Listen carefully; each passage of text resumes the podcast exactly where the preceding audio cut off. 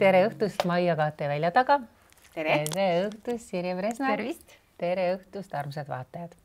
ja Puuduta mind saade on täna hästi põnev, kusjuures sa ei ole, kallikene, meil esimest korda ju, sa oled juba mitmendat korda teist. alles või minu arust kolmandat korda oled.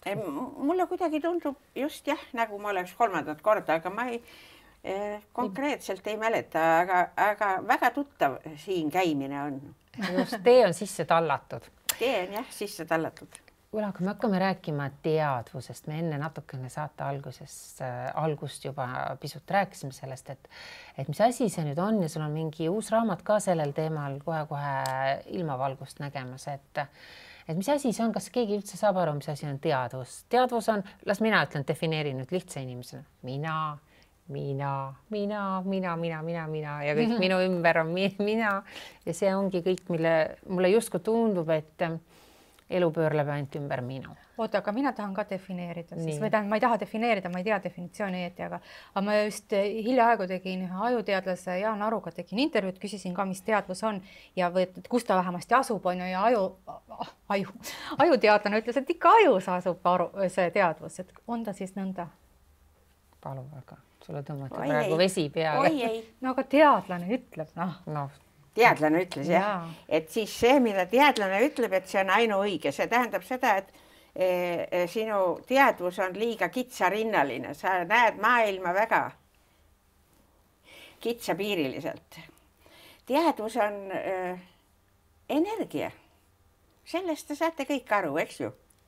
kuigi noh, kus ta on, ta on ju igal pool. mm -hmm.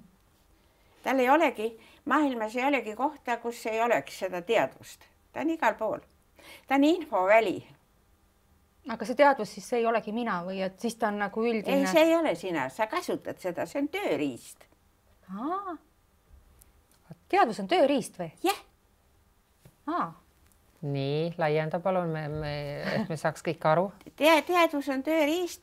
ma alguses ju rääkisime siin, kui me veel selle, selle eh, mikrofoniga jamasime ees ei siin. olnud, siis rääkisime, et mis asi see teadvus on. teadvus on tõesti nagu tööriist ja aga see tööriista äh, keerukus ja selle tööriista äh, äh, omadused on erinevad. kui sul on niisugune tööriist, kus on sees vähe infot, sa tead, et, et sinu, võtame näiteks kodu, et minu kodu on ainukene õige koht, minu kodu on maailma naba. minu tõed, millesse mina usun, on ainuõiged. ja see tähendab seda, et sinu teadvus on sellisel juhul väga piiratud.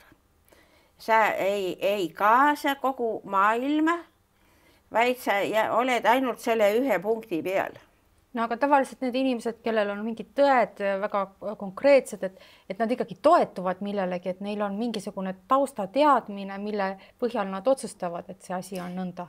aga taustateadmine võib olla ka kitsapiiriline ja taustateadmine võib olla väga laiaulatuslik, et ma hõlman oma teadvusega arusaamist kogu maailma üle.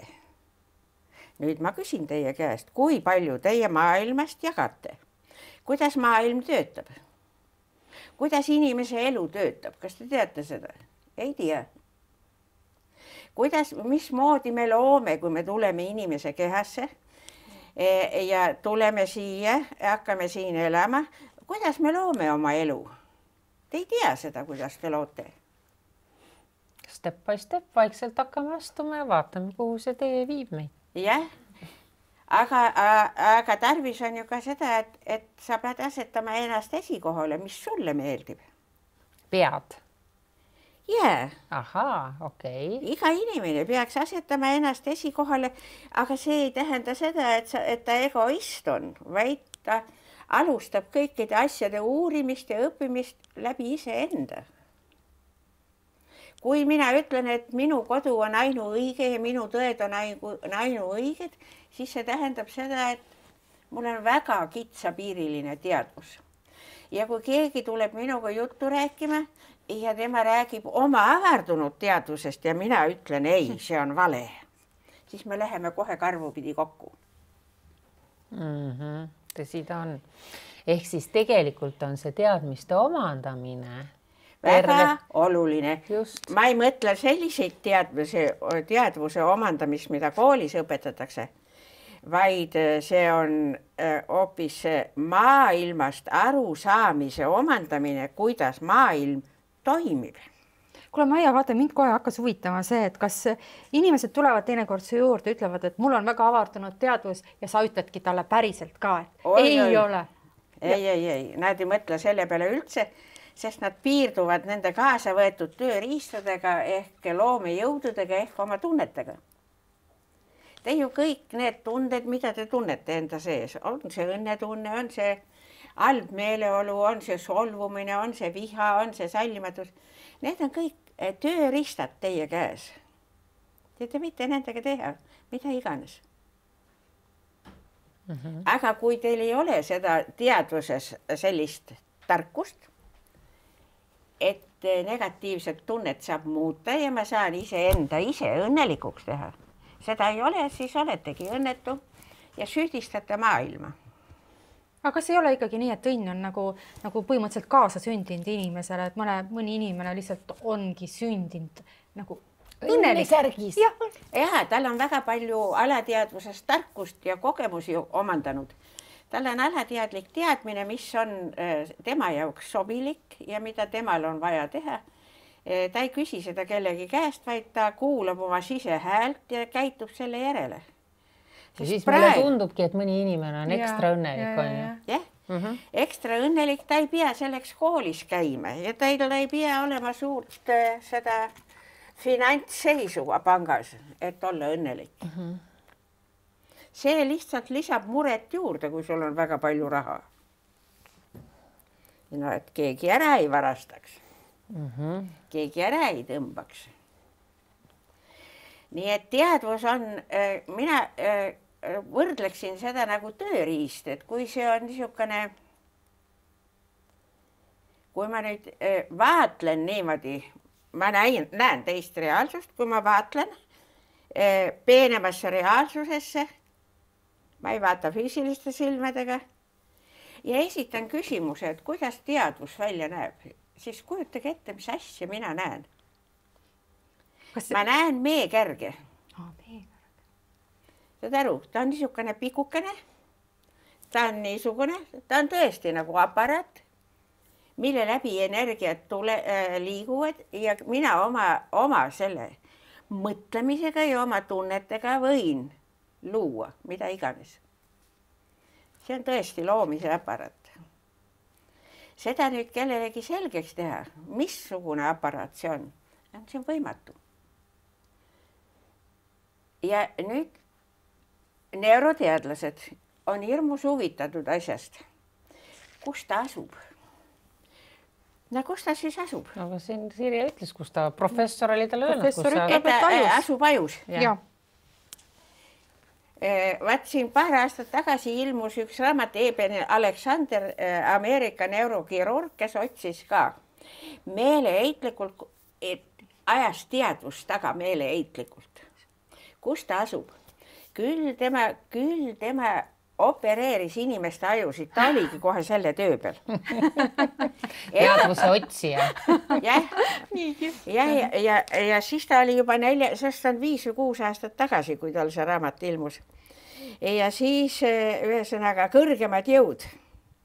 Tõmbasid ta rajalt maha ja, ja äh, tegid ta äh, haigeks. Mm.. nii et ta kaotas teadvuse. sai ajukelme põletiku, meningiidi, mis eh, on tegelikult eh, noorte haigus, mitte vanade inimeste haigus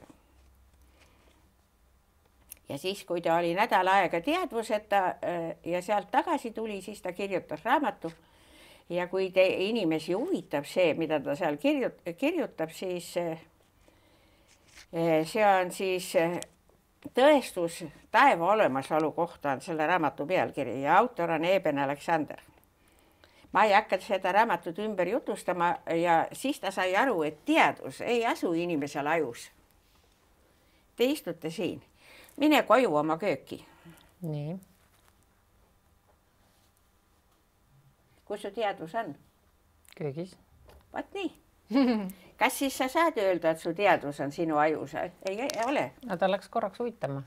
jaa, sa võid sa saata oma teadvuse kuhu iganes no siis see on umbes selline tunne ka vahel, kui me lihtsalt oleme nagu ühes kohas füüsilises kehas on ju, aga mõt-, mõtted uitavad hoopis mujal ringi. nojah, no aga mis, mis asjad need on siis?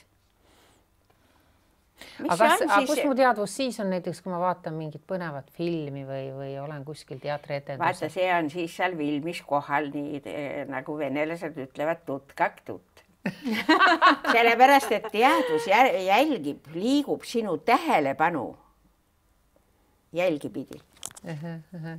seal, kus on sinu tähelepanu, on sinu teadvus ja seal, kus on sinu tähelepanu, seal on ka sinu vägi, seal on ka sinu jõud seal on kogu sinu energia. nii et kuhu sa oma tähelepanu pöörad, oma teadvuse, kuhu sa suunad, siin, sinna suunas suunad sa ka oma väe.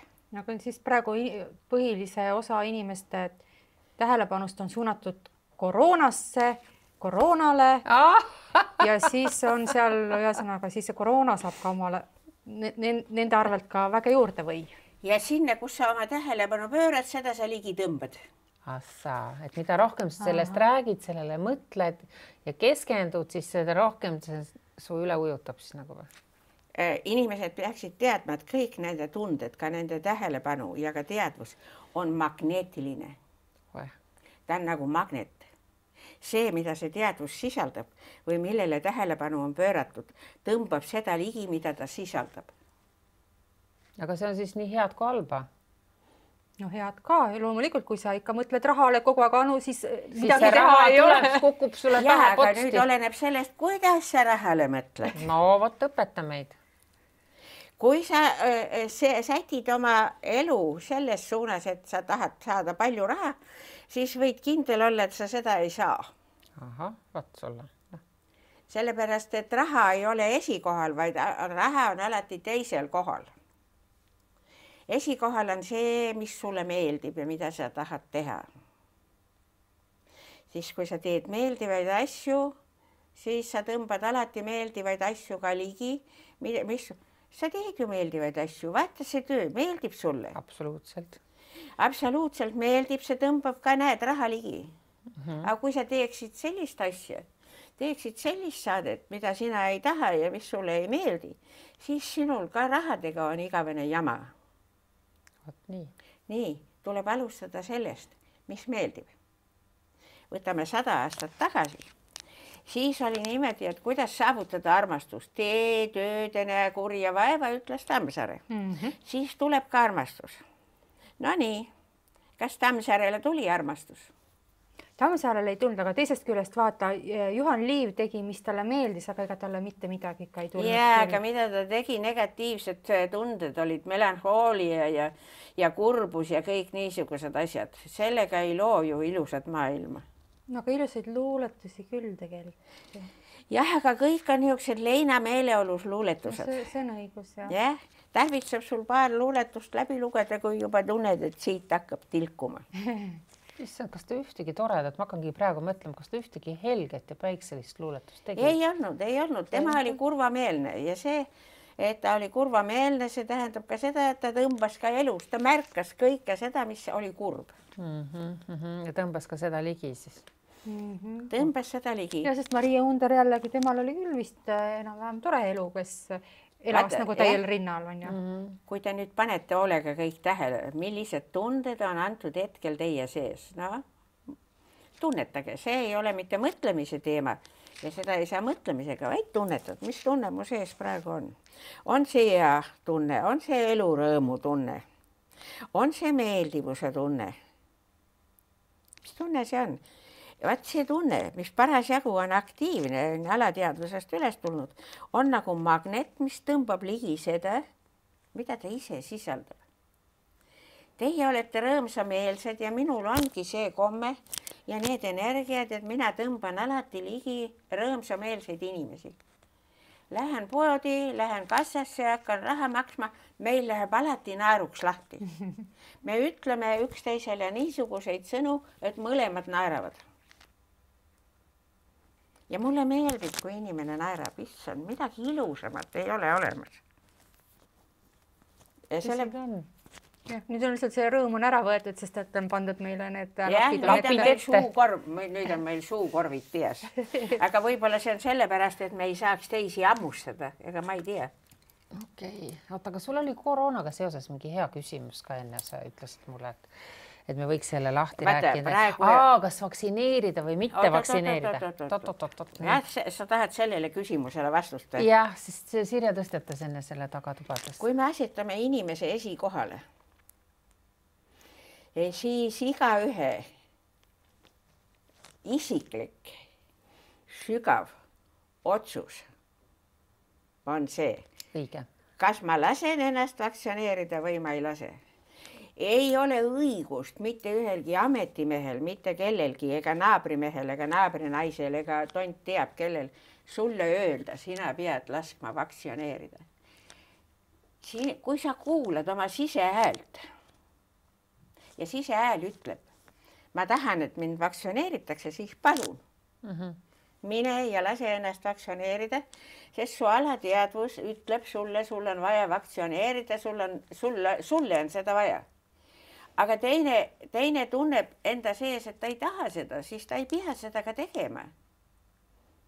vaata, see vaktsineerimine on väga sügav isiklik asi. aga vaata, see ongi, see on sügav isiklik asi, aga lihtsalt, et seda väljaspoolt seda mingit painet on nagu nii palju, et ühelt poolt jah, et see, see peavooluvärk, kõik ametkonnad, meedia ka samamoodi on noh, nad ikkagi ütlevad, et, et vaktsineeri, vaktsineeri mm -hmm.. noh, ütleme, mõistus ütleb ka väga mõistlik.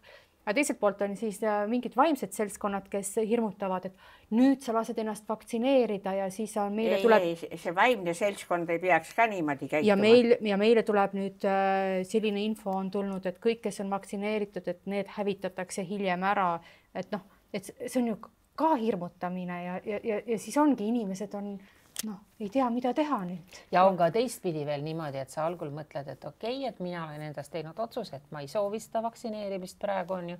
no et ma ootan, olen äraootaval seisukohal, vaatan, mis see tulem on siin aasta pärast näiteks. sellepärast, et ei ole ju praktilist katsetusi tehtud, missugused on vaktsiini tagajärjed, kui seda inimkehasse viia. Kui energeetiliselt vaadata, siis need, keda on vaktsineeritud, nendel lööb esimese kanali kohe kinni, põmm. milline kanali, mis esimene on? esimene kanal kohe on must joon niisugune keskmine siin. ja, ja vaimne, see parempoolne aju sulgub ka. ühesõnaga, ei saa enam vaimsete asjade, asjadega tegeleda. Hmm. Aga ma, mul ei ole nii palju neid äh, praktilisi inimesi, kelle, kelle, keda vaadata ja uurida. ma saan aru küll, et aja jooksul see tumestus siin parema ajupoolkorra puhul läheb nagu heledamaks tagasi.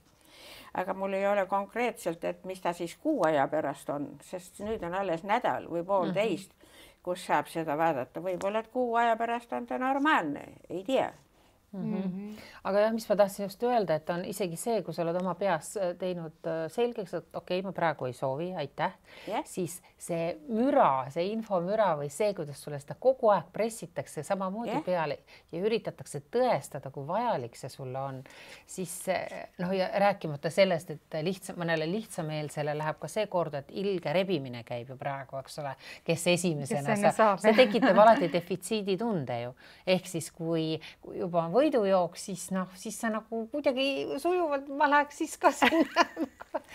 et äh, nii palju neid kõrvalfaktoreid või mõjutusi on, et sa, see, sa võid sinna sisse ära eksida. see on hirmutamise, see on hirmutamise äh, asi.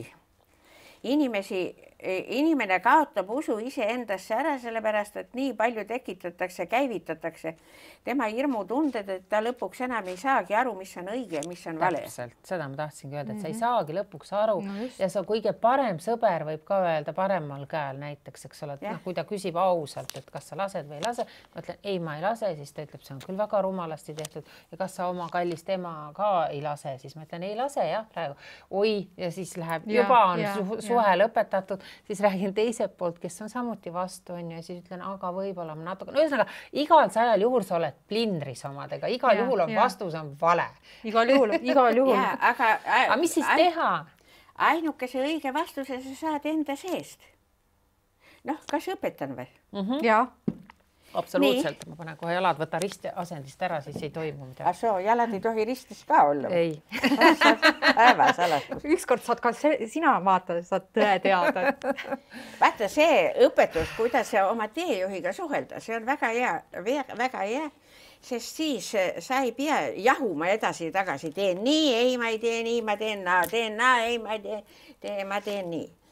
sellepärast, et eh, kõikidel inimestel on eh, teejuht ja ta asub vasak, teie energia väljas vasaku õla taga.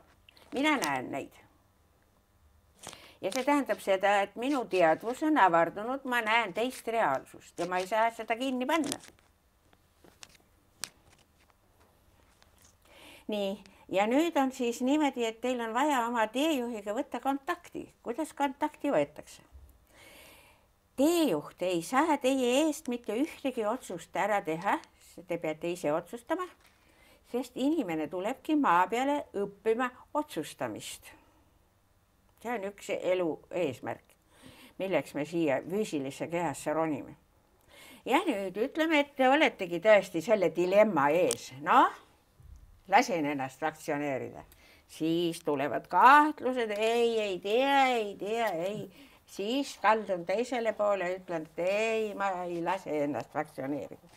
hästi, mõtteliselt võtke kontakti oma isikliku teejuhiga ja uskuge mind, teil kõigil on teejuhid, ei ole siin maa peal mitte ühtegi tegelast, kellel see puuduks. ja nüüd otsustage peas ma lasen ennast vaktsioneerida. nüüd peate peast välja tulema ja tulema siia tunde sellesse kehasse ja tunnetama, millise tunde teejuht siia annab. kas see on mõnus tunne või on see ebamugav tunne, aga pea peab olema tühi, te ei mõtle kaasa, vaid te tule, lähete üle mõtlemiselt tunnetamisele. hästi, teeme teiega, teie ei ole ka ju vaktsioneeritud, ega? nii, otsustage nüüd, ma lasen ennast aktsioneerida, ma lasen ennast aktsioneerida. tehke peas otsus ja siis tulge siia, tunnetage, mis tunne siia tuleb.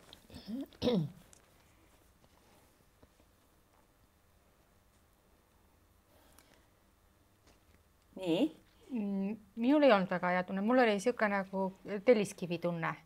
ühesõnaga ma näen seda energiat sina teed otsuse, ma lasen ennast vaktsioneerida. sinul tuli kohe see, vaata, see on sinu tahte äh, keskpunkt. kui sa tahad midagi ja otsustad midagi, siis siit tõuseb energia üles, tuleb ilus valge joon. ei, sinul on siin must kriips vahel, ei mingit, mingit vaktsioneerimist. teejuht ütles ei sina tundsid telliskivi tunnet, aga nüüd, kui sa teed teise, teise variandi, et ma ei lase seda teha nii, näe, palun, mis tunne on, võrdle esimese tundega. on küll parem tunne jah. öö ja päev. öö ja päev jah, on päike, päike tuli välja. sina nüüd otsusta, et sina ei lase ennast vaktsioneerida. sinuga oli täpselt samamoodi mm. -hmm. aga sul on väikene kahtlus. et aga mis siis? nagu milles, miski asi, sa ei ole päris kindel, sul on väike kahtlus ma näen seda energiat, see, seda tahteenergiat. see, kuna sa oled ühiskonnategelane ja pead teiste silma all väga palju tegutsema, vaat siis lööb sulle sellise kahtlemise sisse, aga mis siis maailm ütleb, kui mina äh, teen niimoodi, et mina ei lase ennast vaktsioneerida, ma olen ju teistele tegelikult olen ju eeskuju, sest ma olen ühiskonnategelane ma äh, tegutsen avalikult ja, ja ma oma tegutsemisega annan eeskuju. äkki, mida maailm selle kohta ütleb, sul on see pisikene hirm on sees mm -hmm.. võib-olla küll jah, mul oli isegi see hirm sees, ma mõtlen, et kui ma ikkagi tahaks minna reisima või ja. midagi teha, eks ole. See... aga tahad minna? Tahan, tahan ja, ja kui see jääb ainult selle taha, et mulle öeldakse, et see lihtsustab äh, seda kogu värki onju. no mul on sama asi tegelikult. siis ja. ma löön käega ja lasen aga.... aga siis on niimoodi, et need asjad, iga asi lõpeb kord ära. ei ole niisugust olukorda mitte iialgi siin maa peal, et see on lõppematu, ei lõpe -hmm. ära. kõik lõpevad ära. ja see koroona lõpeb ka ära niimoodi, et siis lihtsalt eh, mugandame ennast olukorraga ja me ei võta niisuguseid asju ette, mida teisi, teisi, teisi vahtu ajab ja teised tigedaks lähevad ja ja kuna nende teadvus on kitsapiiriline, siis nemad eh, oma arusaama järgi, et ikka kõik see, mis ülemused ütlevad, seda tuleb täita. no kuhu me siis välja jõuame? Kui meile dikteeritakse ette, kuidas me hommikul teelusika kohvitassi paneme, no kuulge, lõpetage ära. no minul on muuseas see no, kergelt ka see hirm, et äh, minu abikaasa on kindlalt vaktsiini usku onju, absoluutselt, siin okay. ei ole nagu. ja mingi..., aga sinul ei ole vaja teda keelata. ei, absoluutselt ja ma ei keelagi, palun tee oma vaktsiin ära ja. aga kas ta aga, mõjutab ka sind kaudselt? aga ta võib ja nagu noh, vaadata kuidagi nagu viltu sellele, et, et mina ei taha teha võib-olla aga kas teilt võib ka sellest suurem tüli tekkida? ei tule mitte midagi okay.. nii et kas te nüüd oskate oma teejuhiga suhelda? saime aru, et ta on siin kuskil vasaku õla taga ja.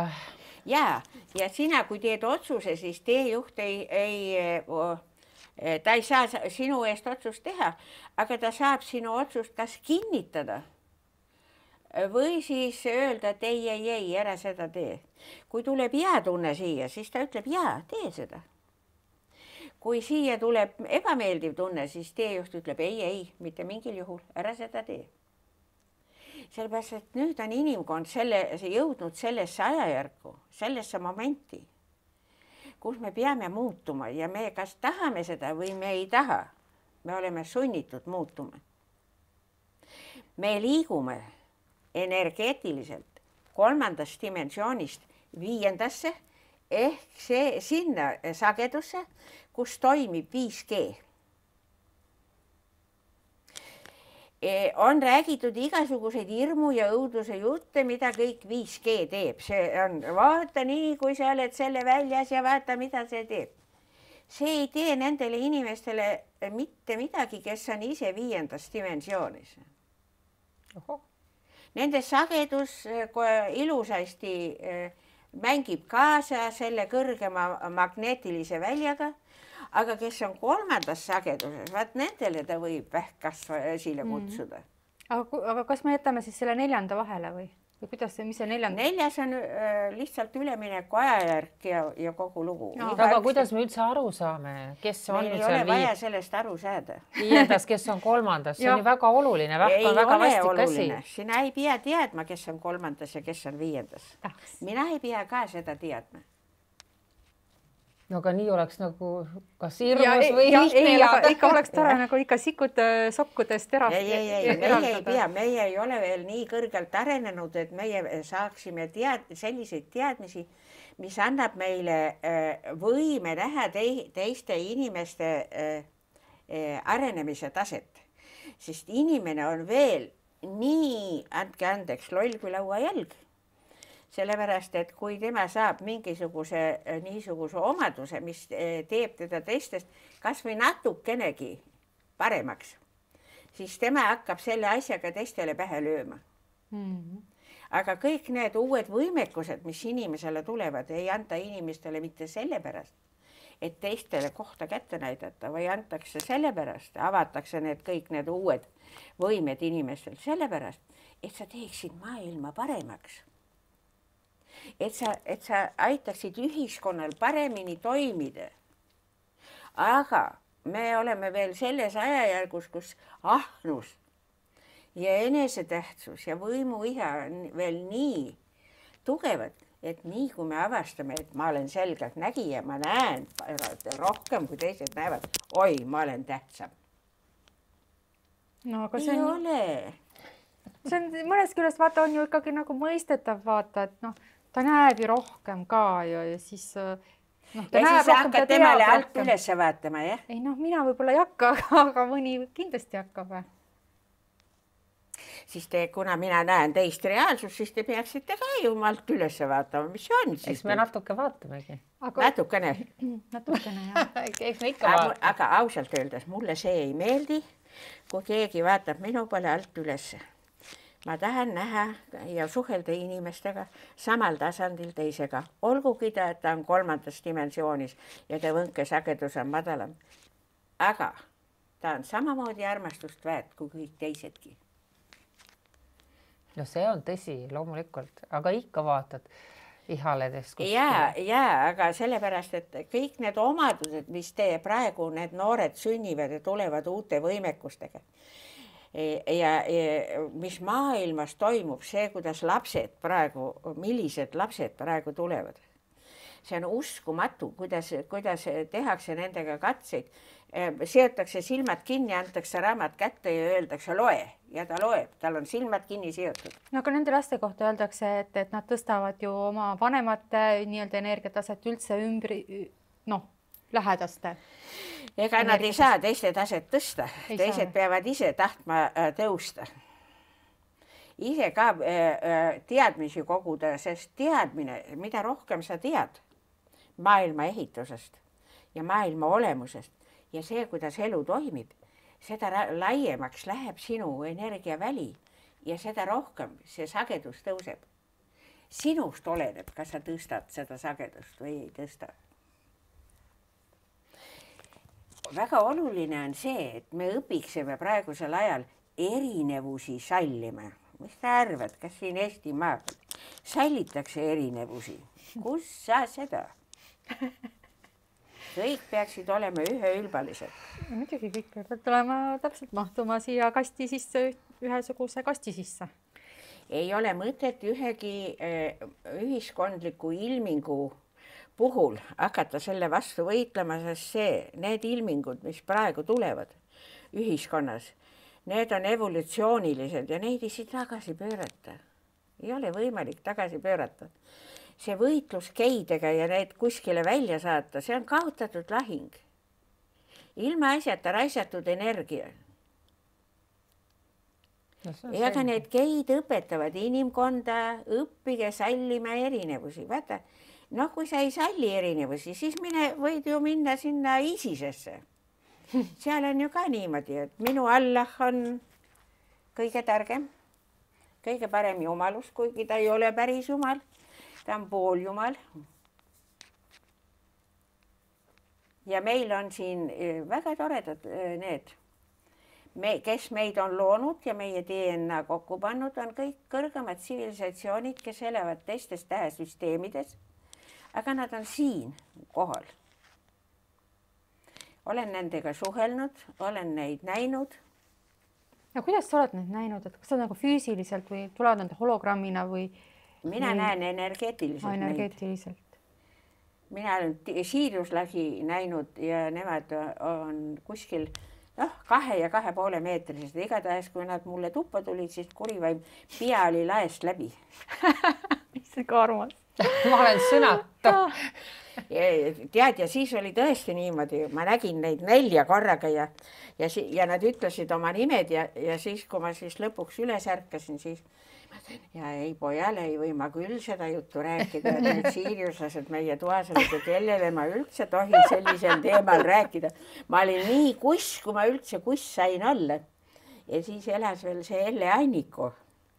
ja temal oli Tapal üks või Rakveres Tür, oli ta. oli tal üks sõbranna, kelle, kelle juures käisid ka need siirjuslased ja ütlesid oma äh, nimi, neid oli neli tükki ja, ja, ja andsid oma, see helis või kirjutas kirja Elle Annikule ja luges needsamad nimed ette, mida mina oma toas nägin ja mis mulle öeldi, siis ma alles hakkasin uskuma, issand, ma ikka nägin tõeliselt midagi. Nad on ikka tõesti olemas. Aga kas sa mäletad neid nimesid ka või neid ei tohi rääkida või? Ramon, Amor, Ramon, Astar äh,, Forena nii et nüüd siis kõik, kõik teavad, et kui sellised, selliste nimedega tulevad, siis on Siiriuselt. Nad tulid öösel? Nendel on, nendel on kõikidel nimed olemas, jah. öösel tulid ikkagi? ei ole oluline, kas, mis ajal ka on, sest ma kujutan ette, et kujutlusvõime on pimedal ajal nagu teistsugusem kui päisepäeval. pimedal ajal me näeme neid eh, kõrgema sagedusega energiaid paremini, sellepärast et kui päike paistab Eh, siis päikesevalgus ei lase meil näha peenemaid energiaid, sellepärast on, et inimesed näevad rohkem alati igasuguseid niisuguseid eh, uusi asju, näevad öösel. see ei tähenda seda, et nemad ainult öösel on väljas ja liiguvad. ei, nad on ka päeval. Vot seda ma tahtsingi just teada. aga, aga päikesevalgus on nagu kardin, mis ei lase näha mm. -hmm. kui päikesevalgust ei ole, siis me oleme võimelised palju rohkem nägema. sellepärast me räägime ka, et päeval me ei karda tonti, aga vaata öösel kardame mm. -hmm. aga asi on nimelt selles, et me päeval tont on täpselt samas kohas, ei ole sugugi teises kohas. aga öösel, kuna päikesevalgust ei ole, olen ma võimeline teda nägema ja siis ma ütlen, tondid käivad ainult öösel. Ei käi, nad on kogu aeg siin oi, aga tondid on siis ka, et ei ole ainult need kõrgemad olendid, vaid on oi, oi, mis te nüüd mõtlesite, et, et maa peal on ainult kõrged tegelased kui preestrid ja tähtsad. ei, ei, siin on igasuguseid tegelasi. aga sa nende madalamatega ka oled kohtunud või? olen küll. aga mina nii kui madalamatega kohtun, mina kohe ütlen, mina armastan sind ja siis äh, südamesse tuleb ka armastuse tunne, sest armastuse tunne on tohutu kõrge vibratsiooniga energia. aga need negatiivsed tegelased on madala sagedusega ja kui sina nüüd kiirgad välja kõrgema sagedusega energiat, tead, kuidas nad põgenevad? no nad avastavad, et sa ei kardagi neid, et see, see. ei, ma ei karda neid mm. -hmm aga muidugi oli aeg, kus ma neid kartsin ja esimest korda, kui ma nendega kohtusin, siis oli ikka tõesti vaata, et rohkem püksis kui kõhus. aga nüüd ei, ei. Ma suurepäraselt saan nende, e, nad ei tule minu lähedale sellepärast, et mul on sündimisest saadik üks niisugune huvitav energia kehas. armastuse tunne lapsepõlves mina mõtlesin selle, arutlesin seda asja, et miks mul on niisugune hea tunne loomade vastu ja näed selle puu vastu ja, ja need külalised tulevad, siis mul on armastuse tunne külaliste vastu ja, et mul, et, et, et tegelikult vaata räägitakse, et see on paha ja paha, aga minul on ikka siin nii paganama hea tunne. Aga mõni inimene tulebki niisuguse kõrge sagedusega ja, ja, ja siis on niisugune siin südame kohal on nii, nii hea tunne. aga see tähendab seda, et kõik, kõik see, mis me oleme täna rääkinud, see on ju sinu teadvuses, see teadmine. kui su teadvus on hästi lai ja sa oskad piirideta mõelda. see tähendab seda, võtame keskaja, et paremini aru saada, mis on piiridega mõtlemine. keskajal öeldi niimoodi, et maakera on keskpunkt mm. -hmm. ja kogu maailm pöörleb selle meie maakera ümber. see on piiridega mõtlemine, ma mõtlen, et need asjad on niimoodi. siin on piirid. ja kui ma mõtlen piiridega, siis ma ei, siis ma ei jooma, mis tegelikult on. ja et kui lai see, see tõde tegelikult on. ja siis need, kes siis julgesid suu lahti teha ja öelda ei ole, päike on keskpunkt. Need põletati tuleriidal ära. ja nüüd, kui te panete tähele, kui teil on laienenud arusaamine ja te elate laienenud arusaamise alusel, armastate kõiki ja kõike, ei mõista mitte kedagi hukka, sallite kõiki erinevusi,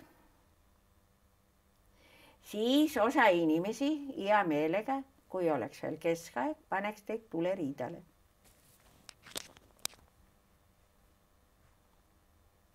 ja mis te siis nüüd arvate, et, et neid inimesi eh, enam ei ole, kes on valmis neid laienenud teadvusega tegelasi eh, ära hävitama, neid on küll ja küll. no seda on näha ju kommentaariumides, kuidas. oi, see neid ei maksa üldse lugeda. Need on saatanast, neid ei tasu, neid ei tohi vaadata isegi sinnapoole et seal ongi need kurjad, need kurjad on need keskaegsed inkvisiitorid on seal möllavad, et, et. ja, ja. teate, kui niimoodi võtta, siis saatan ei ole üldse halb. nii. miks? noh vaata, kui mul on mingisugused halvad iseloomuomadused, siis mina ütlen, et ei, see ei ole mina, see on saatanast. nii. ma lükkan vastutuse enda pealt ära ja jään saatana kaela, nii et vaene saatan saab eh, siis teiste poolt vihatud ja eemale tõugatud, sellepärast et need negatiivsed tunded, sallimatus ja õelus ja kättemaksuimu ja ja, ja need, kes minu moodi ei usu, hävitamine, ajame saatana kaela, ütleme, see on saatanast kuule, aga miks ei ole niimoodi, et noh, et oleks ju võimalik para-, parendada seda maailma sellega, et meie oleme siin mingi suur punt inimesi, oleme hästi armastavad, hästi hoolivad, eeskujuks nii-öelda. kas me saame neid kurje inimesi, inimesi läbi oma armastuse ka kuidagi noh, ravida võib-olla vale sõna, aga kuidagi paremaks muuta? vaata, me ei saa mitte kedagi peale enda muuta universum on niimoodi energiat loonud, et see, sul on küll kaasas vägevad energiad, aga sa saad iseenda tundeid muuta. sa saad iseennast muuta, kui sa muudad oma negatiivseid tundeid. ja kui sina muudad oma negatiivseid tundeid, ütleme niimoodi, et on alaväärsuse tunne või on sallimatuse tunne erinevuste suhtes ja, ja sa ütled, et mina kogen praegu alaväärsuse tunnet siis, kui sa tunned, tunned ja ütled, sest sinu sõna on programmeerimine. see, mida mõtled ja mida välja ütled, programmeerid oma keha. su keha on nagu arvuti ja kui sa tunned, et sa oled noh, no siin olid oma ninaga nii hirmus terav ninaots ja jube.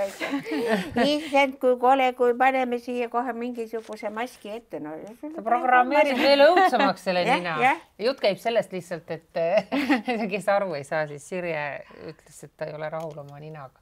nüüd juba olen. nüüd ta sai aru, et see on jumala tore nina. arvesta sellega, et universum eelistab alati väga palju erinevusi, väga palju originaalsust ja unikaalsust.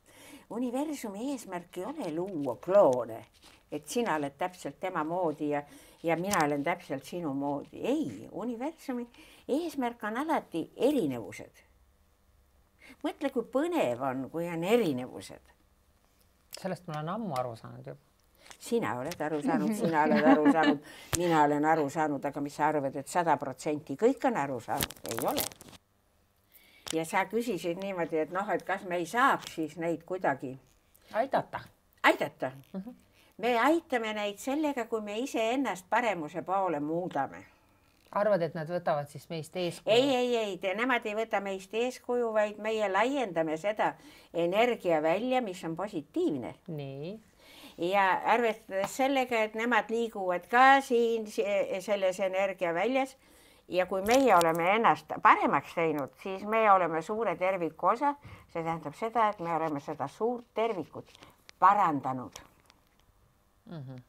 iga inimene, kes iseenda iseloomu, oma negatiivseid tundeid ümber teeb, parandab tervikut. ei, see on tore. nii et sina ei pea kellelegi peale lendama ja ütlema, et nii, sa ei tohi seda teha, sa pead niimoodi käituma.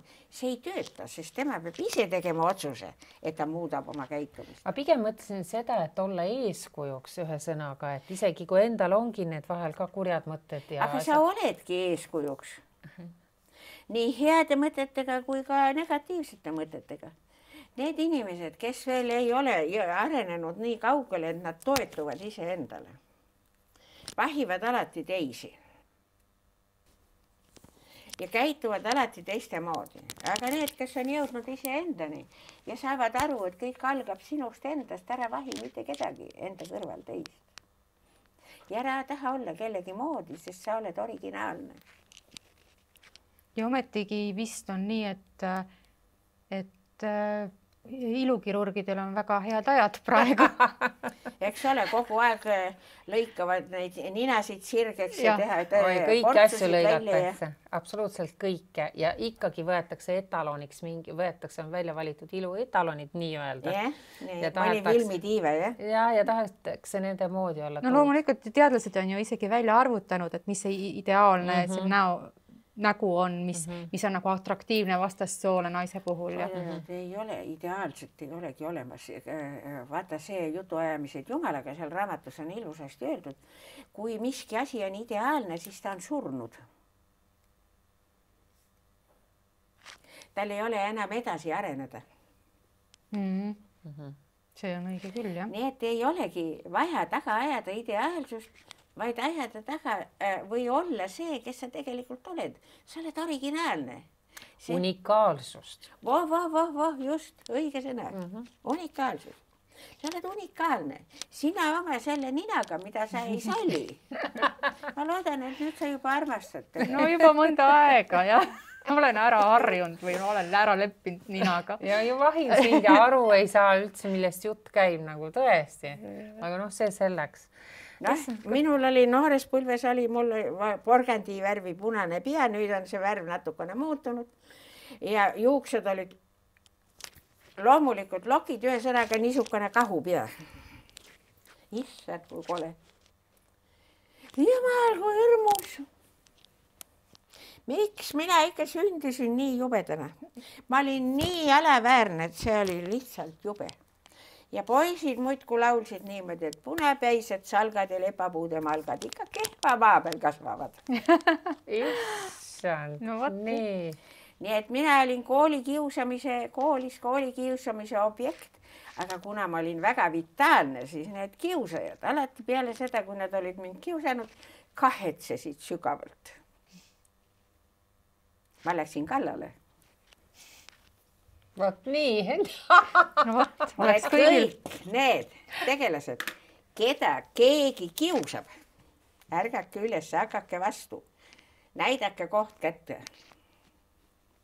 ärge laske ennast kiusata, ärge hakake nutma, vaid kõik, igaüks on omamoodi unikaalne, originaalne, individuaalne. ja nii peabki olema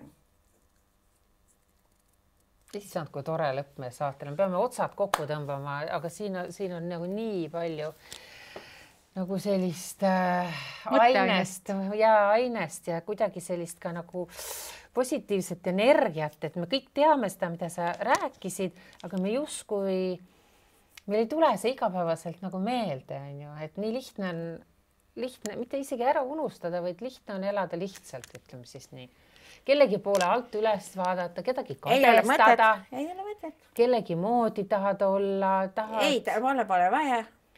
ja, ja siis. tahaks halvasti öelda ja. vahel tahaks halvasti öelda. pritsida nats ja me ei, ma veel selle jutu lõpetuseks ütlen niimoodi, et te olete kindlasti lugenud internetist nendest metallmonoliitidest mm. -hmm Need on need metallist kolmnurksed postid, mis ilmuvad, eh, keegi ei näe, kes neid asetab, paika paneb, mitte keegi ei näe neid, kes seda teeb.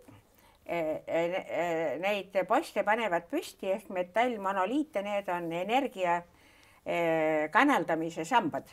Mm ja see, nende kaudu hakatakse maa peale suunama kõrgemat, kõrgema sagedusega energiat aga seda ei saa ennem teha, kui äh, meid on praegu seitse miljardit, kuni see valgustunud saanute arv ületab kriitilise arvu. see peab olema kuskil kaks miljardit. nii palju või? jah ja kui see arv jõuab kriitilise selle punktini, kus ini, inimkond on võimeline vastu võtma kõrgemat energiat, siis pannakse need postid tööle et äh, tõmbavad ülalt alla äh, teistsugust energiat, kõrgemat energiat ja see on kuldajastu energia, aga orionlased tegelevad nendega mm.. mulle üks orionlane, Jorr on ta nimi. küsisin, et mis su nimi on, räägi, Jorr, ma ütlesin ühe R-iga või kahe R-iga. ei, temal on üks R ja, aga mina ütlesin, tead, nii hea on öelda, kui ma ütlen Jorr mm. -hmm Nemad praegu tegelevad sellega. sest tegelikult inimkond on väga heas seisus praegu. ise. aga halvas seisus on maakera. sest me oleme nii palju ära rikkunud. et maakeraga äh, võivad asjad väga tõsiseks muutuda me oleme kole palju liike ära hävitanud ja me oleme, me oleme teinud väga palju halbu asju oma suures ahnitsemises ja, ja siis raha tagaajamises.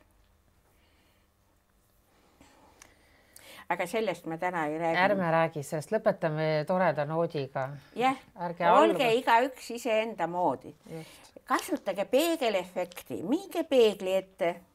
hea on, kui ta on trümoo, näete pea laest jalad allani, vaadake seda subjekti vaadake, kas vaatate, ise jälgige ennast, kas te vaatate teda armastava pilguga?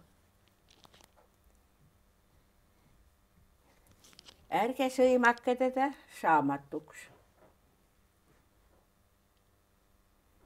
ärge eh, lubage tal kahetseda mitte ühtegi asja, mis ta on teinud. Ja ärge mõistke hukka sellepärast, et ta on valesid otsuseid teinud Mm -hmm. valesid otsuseid ei olegi olemas, on lihtsalt kogemuste saamine. nii see, eh, kui ta kardab hirmsasti tulevikku, siis tehke talle selgeks, ei ole mõtet tulevikku karta, sest tulevikulood sa ju praktiliselt oma elustsenaariumi järgi ise, mitte keegi teine ei tee seda ja see, mis sulle meeldib ja see alati see, mis sulle meeldib, meeles pead, siis sa tõmbad seda ligi, mis sulle meeldib. pidage meeles, tunded teie sees on magnetid. teate, mis asi on magnet mm? -hmm. tõmbab teid seda, seda ligi. siin reaalsuses on pluss tõmbab miinust ja miinus tõmbab plussi peenreaalsuses on pluss tõmbab plussi ja miinus tõmbab miinust, seal on natuke teistmoodi. nii et tunded on ka niimoodi, see, mis sinu tunde sees on ja see tunne on magnet. vaata, mis tunne sul on, siis sa tead, et sa tõmbad seda endale ligi. nutad, naasud, siis tõmbad ka neid teisi inimesi ja olukordi, mis on nutmise ja nooskumisega seotud nii tore. ma vaatan seda lõiku mitu korda üle pärast hiljem. aga me peame kahjuks otsad kokku tõmbama, aga kuna sa oled meil minu arust juba kolmandat korda, Sirje arust teist korda no,. mina tean, et teist. minu, minu arust on ka kolmas ja, kord, aga ära, ma nagu seda esimest korda nagu hästi ei löö pilti ette. see oli eelmises elus aa, vist oli jah. muidugi, issand jumal, nii et, et me kohtume veel ja aitäh sulle, Maia Kate. Teile ka aitäh, et te niisuguste, niisuguse hea asjaga tegelete ja inimestele enesekindlust annate. ei saa niimoodi, et ma vahin suu lahti, mida keegi kuskil ütleb ja kuidas ma käitun. ma mäletan oma lapsepõlve, see on juba panid kinni, eks me ütleme teile head aega ja meie ja. räägime Maia Katega edasi. meie veel latrame edasi. head aega